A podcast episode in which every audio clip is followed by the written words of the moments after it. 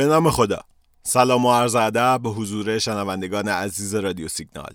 محمد رضا مکرم هستم و قرار امروز چهارشنبه سوم آذر در آخرین روز معاملاتی هفته اتفاقات بازار بورس تهران رو با همدیگه تحلیل و بررسی کنیم و ببینیم چه خبره.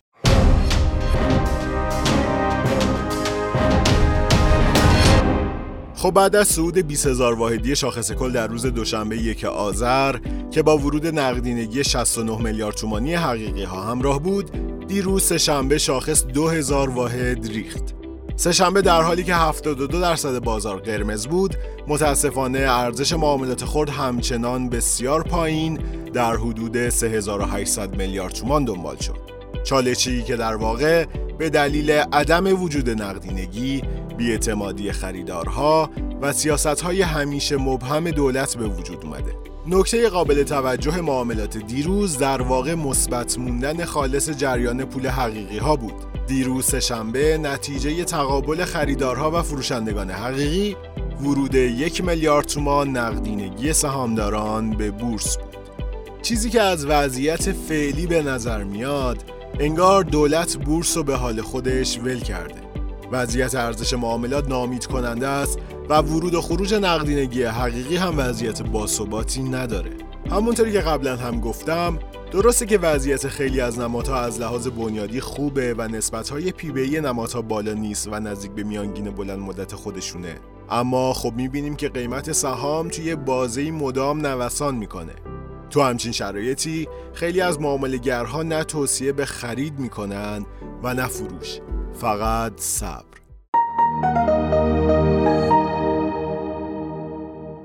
اما امروز چهارشنبه سوم آذر ماه در آخرین روز معاملاتی هفته شرایط مشابه دیروز بود. شاخص کل ده هزار واحد ریخت و کانال یک میلیون و هزار واحد رو یک بار دیگه از دست داد.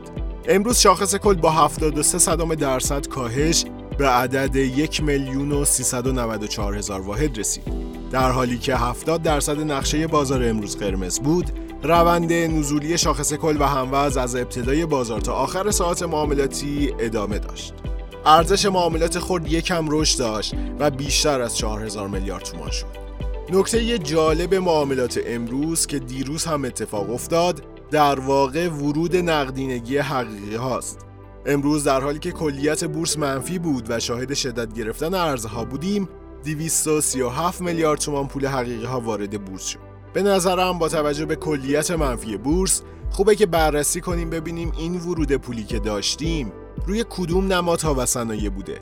در صورتی که این روند ادامه دار باشه در واقع بهترین سیگنال برای اونها به حساب میاد. بررسی که می‌کردم بیشترین ورود پول حقیقی دیروز در گروه محصولات شیمیایی بود و روی نمادهای پارس، شفن، شلرد و جمپیلن اتفاق افتاد. بقیه گروه ها به جز محصولات شیمیایی دیروز خروج پول حقیقی داشتن امروز هم پذیر نویسی نماد تجلی از گروه کانه های فلزی انجام شد که نماد تجلیه به تنهایی 480 میلیارد تومان ورود پول حقیقی داشت. خب نرخ دلار آزاد در بازار تهران امروز چهارشنبه سوم آذر ماه الان که ساعت 14 و 25 دقیقه هست در حدود 29 هزار تومان معامله میشه که از اول هفته بین 3.5 تا 4 درصد رشد داشته. همونطوری که می‌بینیم تو چند روز اخیر شاهد افزایش نرخ دلار آزاد و از اون طرف کاهش شاخص کل بورس هستیم.